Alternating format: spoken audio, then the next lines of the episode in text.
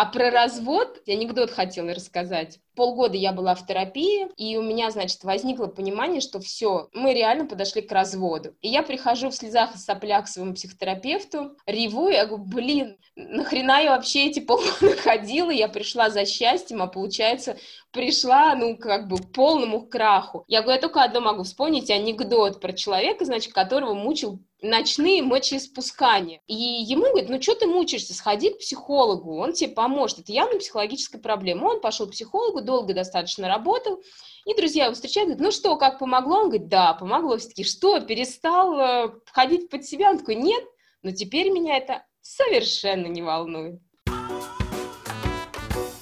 Побормочем. Подкаст для тех, кто не любит размышлять в одиночку. О, это нам в институте любили говорить, что психологи здоровенькие не ходят. Говорил нам один из преподавателей, я, к сожалению, еще не помню, кто именно, кто автор этого высказывания, но некоторые в процессе обучения выздоравливают, и это прекрасно, и уходят из психологии. И это тоже прекрасно. Некоторые выздоравливают и остаются в психологии. Это просто чудесно, это подарок для всего человечества. Побормочем. Подкаст для тех, кто не любит размышлять в одиночку. Это очень классно. Это вообще шикарно просто. Хотя бы раз в жизни можно, ну, нужно себе позволить, чтобы сходить, понять, где свое, где не свое, где болит, что болит, поработать с этим, отпустить это. Дело в том, что большинство наших проблем вообще лежат в зоне человек-человек. То есть, когда я, например, отдыхаю на природе в лесу в походе, я сижу на берегу реки, у меня вообще никаких проблем нет. У меня все вообще прекрасно. Меня ничто не беспокоит, меня ничто не тревожит, меня ничто эмоционально не выбивает из колеи. У меня все прекрасно. Но когда я вхожу в социум, и я начинаю работать, общаться, там, еще что-то, как-то взаимодействовать с другими людьми, тут возникают и позитивные эмоции, и негативные, и сложности, и вопросы, такие вообще много чего. Многое в нашей жизни происходит в области человеческих отношений. Поэтому для того, чтобы разрешить какие-то вопросы для себя, нам и нужен другой человек. Как психотерапия работает? Нахожусь в контакте, во взаимодействии с психологом, а он мне возвращает там чувства, которые у него возникли, общаясь со мной, то, что он увидел, то, что он услышал мои слова как-то, как они отразились, или как там наше взаимодействие выстраивается и так далее. И это все является в том числе тоже предметом для работы, очень ценным материалом.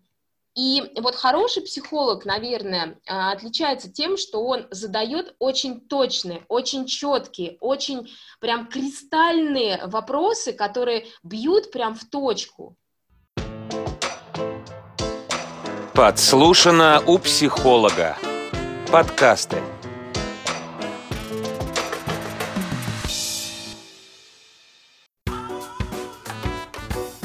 Побормочем. Подкаст для тех, кто не любит размышлять в одиночку. Привет, друзья! С вами Анна Филинская. И сегодня мы будем обсуждать тему «Зачем психологу психолог?». Неважно, какой профессией владеет и занимается человек. Прежде всего, он живой человек. Представьте, оказывается, психологи тоже занимаются своей головой, и у них тоже есть свои горести и радости которые они несут к специалисту. В гостях у нас Дина Измайлова, бизнес-тренер, мать, жена, общественный деятель, как она сама пишет о себе в Фейсбуке. Также у нее есть такие компетенции, как гештальт-психотерапевт и педагог-психолог. Дина, привет! Привет, Аня, привет, э, дорогие слушатели или зрители. В общем, всем привет! Дина, вот ты делаешь тренинги по продажам. У тебя закалка, как у психолога и коуча, крепчайшая. А зачем ты ходишь к психологу? Ой, это очень хороший вопрос. Ну вот, как ты говоришь, закалка – это не какая-то такая постоянная величина это э, некая плавающая составляющая, которая зависит от многих факторов. Там, выспался сегодня человек, не выспался, поел, не поел, там, наступили ему на ногу в автобусе, не наступили, давно ли он был в отпуске. Ну и в целом вообще, насколько он удовлетворен своей жизнью. Э, это все рождает такое понятие, как ресурсное состояние или нересурсное состояние. То есть если у человека все хорошо, он вовремя высыпается, хорошо питается, вовремя ездит в отпуск и в целом жизнью доволен, то у него ресурсное состояние, он энергичен, бодр, весел, а, ну, окей, не у всех это прям яв, явно выражено, да, но, в общем, а, он хорошо справляется с какими-то с конфликтными ситуациями, ситуациями стресса, ситуациями напряжения. А любой э, человек, который профессионально работает в области человек-человек, это область постоянного напряжения. Если ты врач, если ты водитель, если ты психолог, если ты учитель, педагог и так далее, так, это постоянное напряжение. Почему? Потому что контакт, он требует хороший, качественный контакт с человеком, он требует внимания к человеку и внимания к себе. А что сказал человек, что он сделал, как я на это отреагировал, каким образом мне нужно донести до него какую-то информацию. Тренер, например, он вообще постоянно работает, любой тренинг — это обязательно сопротивление и возражение. Это а, напряжение, которое требует ресурсного состояния. И если мы с этим не справляемся, то случаются эмоциональные срывы. Страдают другие люди и страдает сам человек. Но если говорить про меня, я, будучи не в ресурсном состоянии, не смогу провести качественный, хороший тренинг. Я либо не отработаю грамотно возражение аудитории, то есть я буду э, съедена аудиторией в этот момент. Вот. Либо просто тренинг пройдет очень вяло. Я говорю именно про тренинг, потому что я не консультирую индивидуально. Дина, а ты психолога посещаешь регулярно, получается, вот ты сейчас рассказываешь о каком-то ресурсе, да, то есть какое-то время ты работаешь с пациентами, да, принимаешь в себя часть их проблем, да, и у тебя, естественно, исчерпывается твой ресурс, как я понимаю, да, то есть Насколько регулярная вот эта история у тебя поход к психологу? Или ты по потребности ходишь? Вот а, сейчас я расскажу. А, просто на- надо сделать небольшую ремарку. Дело в том, что я не работаю индивидуально как психолог, именно как консультант. Я работаю именно с группой, как тренер. И у меня взрослые люди. Но и даже сейчас я этим не занимаюсь, потому что я в декрете. Э, в отпуске по уходу за ребенком. И вот если говорить, когда нужен был психолог, вот я вышла в отпуск по уходу за ребенком. То есть когда я находилась в рабочем состоянии как бизнес-тренер, мне, в принципе, хватало для того, чтобы себя поддержать в ресурсном состоянии, там, вовремя отдохнуть, там, встретиться с друзьями, э, получить какие-то положительные эмоции, еще что-то там, с подружками какие-то темы перетереть. А когда я вышла, э, во-первых, э, в отпуск по уходу за ребенком, то катастрофически перестало хватать у меня э, возможности и времени для того, чтобы восстановиться, и плюс поток факторов напрягающих мою психику увеличился просто нескончаемо. Потому что одно дело с группой, ты отработал тренинг два дня, три дня, четыре дня, пять, шесть дней, ты все, ты пришел, лег звездочкой на кровать и лежишь, отдыхаешь.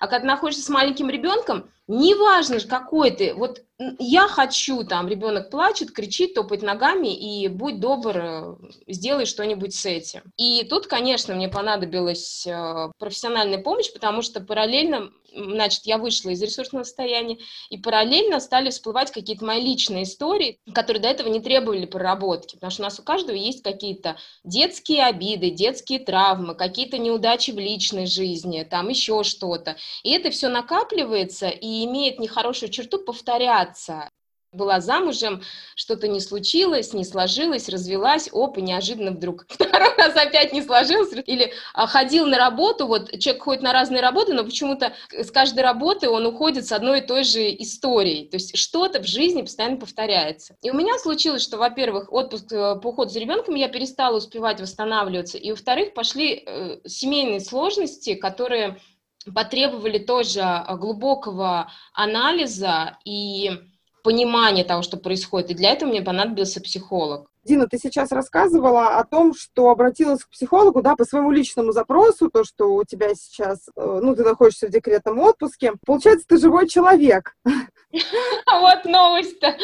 У тебя же столько знаний, ты сама, сама не справляешься, получается, или, или что это? Или все равно нужен другой человек? Это вопрос, который я периодически сама себе задаю.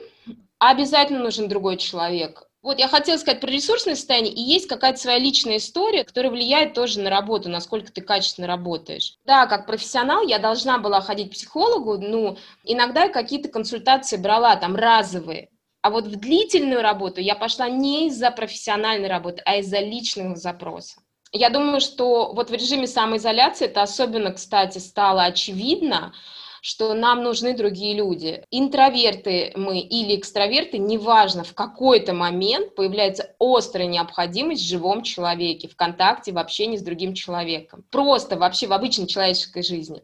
А что касается психологического консультирования, да, нужен живой человек, потому что в какой-то момент ну, нужен объективный, спокойный взгляд со стороны, потому что где-то захлестывают эмоции, где-то а, смотришь в другую сторону. Вроде бы смотришь на то же самое, но знаешь, э, там, фигуры, да, фигура треугольник. С одной стороны мы посмотрим, это просто плоский треугольник, а с другого ракурса заглянем, о, да это, оказывается, целая пирамида, и у нее есть там и основание, и вершина, и так наши какие-то проблемы или какие-то переживания, они, по сути, тоже пирамида. А когда я смотрю сама, я могу увидеть только плоскую какую-то часть, чего-то важного не заметить. Дело в том, что большинство наших проблем вообще лежат в зоне человек-человек. То есть, когда я, например, отдыхаю на природе в лесу в походе, я сижу на берегу реки, у меня вообще никаких проблем нет. У меня все вообще прекрасно. Меня ничто не беспокоит, меня ничто не тревожит, меня ничто эмоционально не выбивает из колеи. У меня все прекрасно.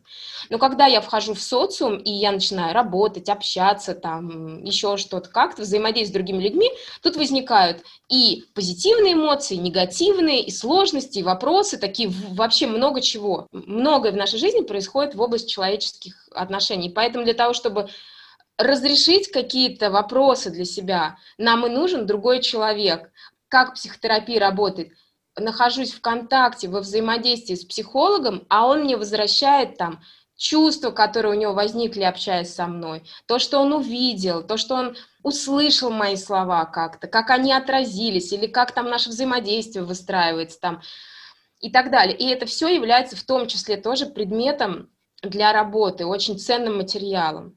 Как ты вот подходишь к выбору вот этого человека, о котором ты сейчас говорила, своего терапевта? Это твой знакомый, либо ты на чьи-то рекомендации опираешься? Скажем так, ну, у меня психологическое образование психотерапевтическое, поэтому у меня есть определенный круг э, психологов, вот, а куда я могу обратиться за рекомендацией. Первым, конечно, кому я пошла за помощью, обратилась, это моя подруга, она очень, очень хороший психотерапевт. Я обратилась к ней, но у них, у психотерапевтов есть правило, что нельзя консультировать друзей, родных, близких. Это небезопасно, это, ну, это неэффективно и так далее, и так далее. Или нужно очень много оговаривать нюансов, моментов, договариваться на берегу о очень многих вещах, потому что в, в процессе консультации могут всплыть какие-то детали, э, подробности, может быть, даже интимные какие-то вещи, которые могут повлиять на ваши дальнейшие отношения, там, семейные, дружеские, и в результате можно потерять друга или подругу или любимого человека. Поэтому зачем так рисковать? Лучше идти к э, какому-то незнакомому человеку. Но я все равно, значит, пошла к подруге, потому что это в первую очередь был все-таки запрос на поддержку дружескую. Она, конечно же, как вдруг то, что она могла в рамках вот этих правил сделать, что-то подсказала, что-то мы поговорили, уже часто бывает, да, от разговора с человеком, который умеет правильно слушать, умеет правильно реагировать на слова, уже становится легче. И она, конечно, сказала, что да, к сожалению, я тебя не могу вот консультировать как психотерапевт, то есть вот как подруга я тебя поддержала, ну а для дальнейшей работы тебе нужно идти вот на длительную терапию, потому что у меня был запрос именно, с которым можно было только длительно справиться. И она мне порекомендовала хорошего специалиста, в чем особенности хорошего специалиста? Вот ты сейчас сказала тоже, просто так же, а бы кого не порекомендуешь, там есть какие-то, есть какая-то специфика у этих психологов, которые консультируют психологов? Именно психолог, который консультирует психолога, мне сложно ответить на этот вопрос. Наверное, я не смогу на него ответить, потому что я не консультант индивидуальный, да, и я не знаю, какая здесь специфика. Она точно есть, но я не сформулирую. Как ты вот выбираешь? Ты сказал, да, пошла к подруге, подруга тебе порекомендовала другого специалиста. Ты пришла, как ты поняла, что это тот человек, которому ты готова довериться? Или ты просто пришла такая, раз надо, значит надо? Это интуитивно. Я задавала себе этот вопрос уже многократно до нашей встречи. Это очень непростой вопрос. Побормочем. Подкаст для тех, кто не любит размышлять в одиночку. В гостях у нас Дина Измайлова, общественный деятель, бизнес-тренер, мать, жена. Также у нее есть такие компетенции, как гештальт-психотерапевт и педагог-психолог. Побормочем. Подкаст для тех, кто не любит размышлять в одиночку. Мне сначала проще про подругу сказать, почему я считаю свою подругу очень сильным психологом и почему я к ней именно а, тоже часто отправляю людей на консультацию. Потому что в обычной человеческой жизни и в, не в обычной, да, в ситуации консультации. Я вижу, какие грамотные она задает вопросы, я слышу, какие грамотные она задает вопросы. Ну, например, я ее позвала на один проект по работе как тренер нам нужно было нарисовать, а, создать э, карту, ну там, короче, был запрос на тренинг по ценностям, чтобы вот ценности компании транслировать сотрудникам. И нам все время говорили, вот ценности, вы же понимаете, это так важно, у нас такие ценности, такие ценности, это вот прям очень важно. И все такие, да, да, да, да, да, да. И приходит моя подруга и говорит, скажите, пожалуйста, а что вы понимаете под словом ценности? Топ-менеджеры такие, опа, и они задумались ну, прям момент катарсиса, а, потому что все, ну, все говорят, ну, красиво, ну, хорошо, ну, вроде бы все понимают, что вроде, но на самом деле каждый субъективно себе свою картинку этого слова рисует. И здесь заложена огромная пропасть э, непонимания в будущем. И вот хороший психолог, наверное, э, отличается тем, что он задает очень точные, очень четкие, очень прям кристальные вопросы, которые бьют прям в точку. Например, там у меня был один из проектов, который, к сожалению, не пошел. Я вложила очень много усилий. Я звоню там своей подруге-психологу, говорю, ну все, не получился этот проект. И она мне говорит, а что ты сейчас чувствуешь? Я говорю, я чувствую радость, мне хорошо, облегчение. И это тоже вопрос, который не задаст обычный человек. И этот вопрос, который тоже очень четко бьет в цель, что можно уйти в сторону, ой, да как же так случилось, ой, а что же ты сделала, а что они сделали, а почему? Это не важно, если я себя чувствую хорошо, ну и здорово, да, что дальше можно с этим работать, что там повлияло на мои чувства. То есть э, точные, четкие вопросы. Конечно же, базовые для всех психологов умение слушать хорошо, умение слышать, способность переформулировать иногда то, что говорят говорит человек. Не лезть какими-то своими... Ну, советами я не могу сказать, что психологи не дают советов, как бы, но они их дают очень аккуратно. Ну, то есть экологичность, бережное отношение к и к тому, кого ты консультируешь, и к себе тоже в том числе. То есть психолог может сказать, ты знаешь, там, я сейчас на тебя там раздражаюсь, что-то еще, но он подбирает слова для того, чтобы это аккуратно сказать. Никогда не будет обвинять.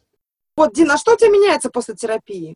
У меня появляется легкость. Я не могу сказать, что всегда, потому что иногда достаточно сложные темы прорабатывать, иногда бывает, что и поплакать хочется посидеть. У меня ясность появилась, ясность э, взгляда. Я очень хорошо чувствую, что со мной происходит. Иногда в моей жизни бывало так, и это такое, мне кажется, вообще связано, когда ты с людьми работаешь, путаешься иногда в эмоциях, где твои эмоции, где чужие эмоции, особенно если насыщенный график, и ты не успеваешь переварить одно событие, происходит другое там, на работе случилось, дома что-то случилось, это все слепилось в комок, то теперь я очень четко вижу, что, а, вот, вот сейчас человек там, не знаю, мой старший сын сказал вот это, вот это, и мне это очень неприятно, мне это больно, мне это обидно, и я прям вижу, как это прям попало в меня и произвело какое на меня впечатление. И это потрясающе круто, прям это суперспособность, ясный взгляд. Вторая суперспособность, которую я приобрела, это умение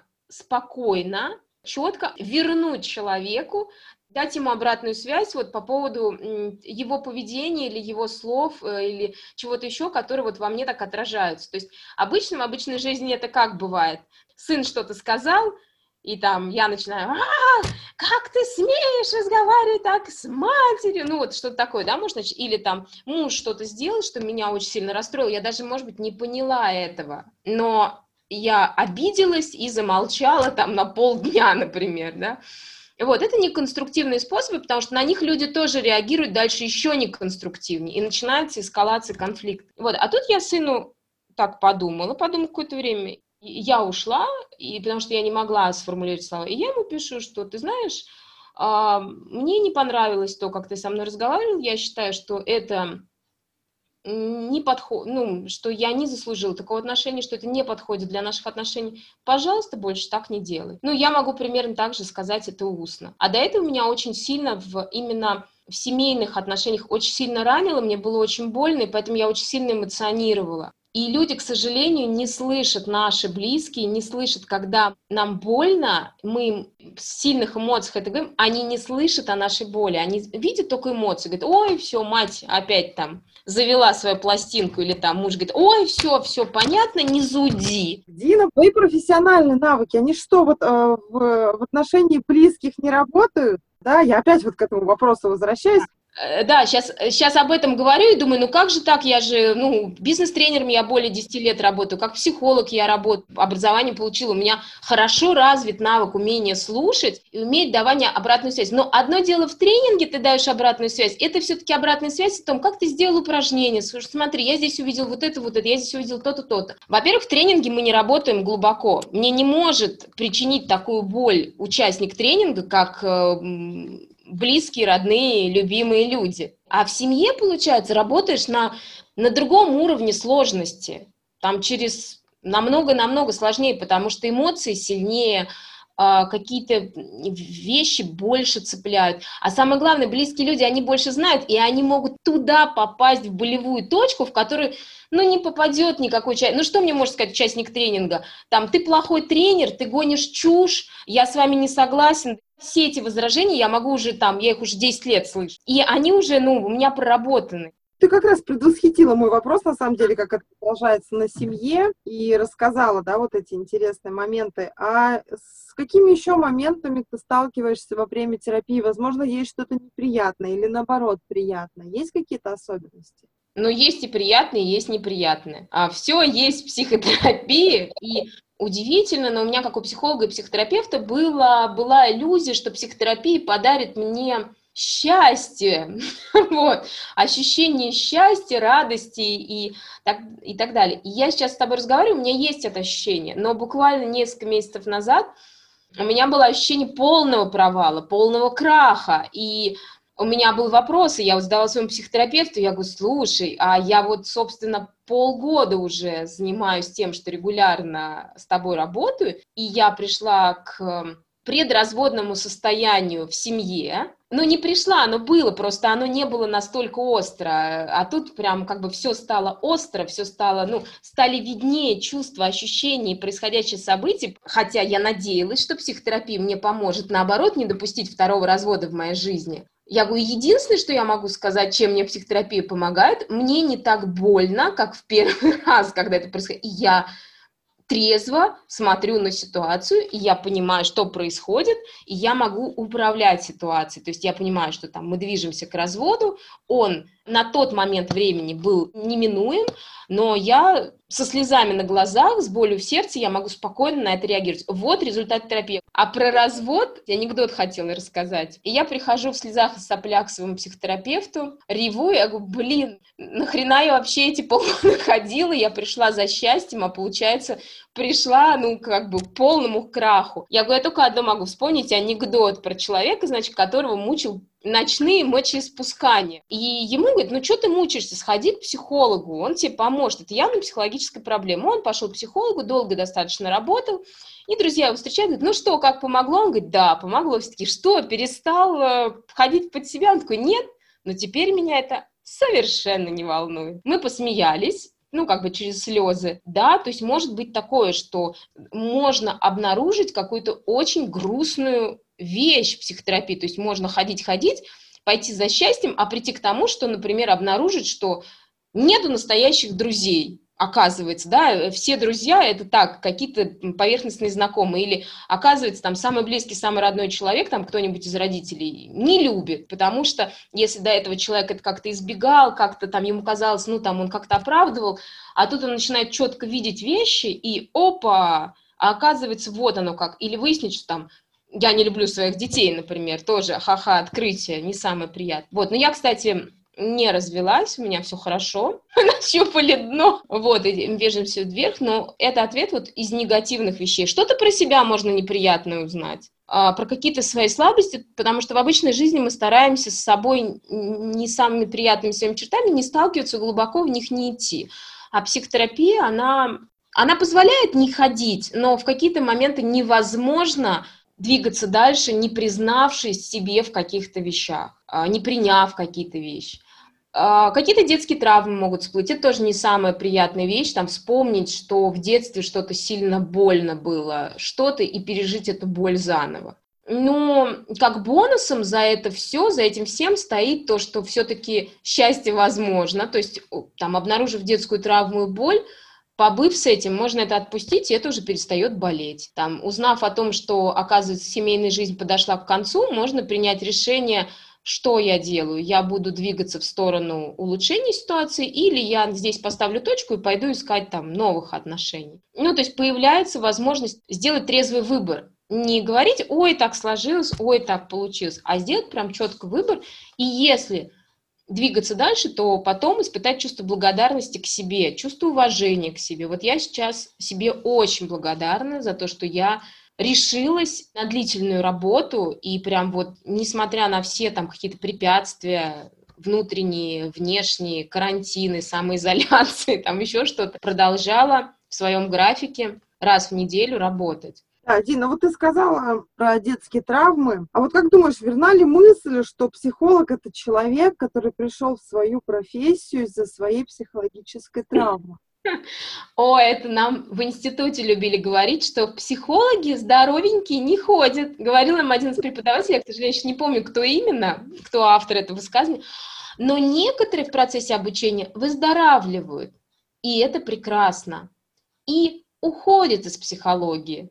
И это тоже прекрасно. Некоторые выздоравливают и остаются в психологии. Это просто чудесно, это подарок для всего человечества ну, самый печальный вариант, что не выздоравливают и остаются в психологии. А, такие случаи тоже есть. Вот. Ну, да, наверное, многих людей в психологию приводят либо какие-то личные проблемы, либо желание разобраться, либо, может быть, неосознанно. То есть я, когда шла в психологию, у меня вообще не было понимания, что у меня вообще какие-то проблемы могут быть, какие-то детские травмы, обиды, еще что-то. То есть нет, у меня Просто было желание вот помогать людям, там как-то изучать психологию, вот, ну как-то так у меня это все звучало, и я бы сильно удивилась, если бы мне сказали, что там у меня какая-то есть что, с чем глубоко работать.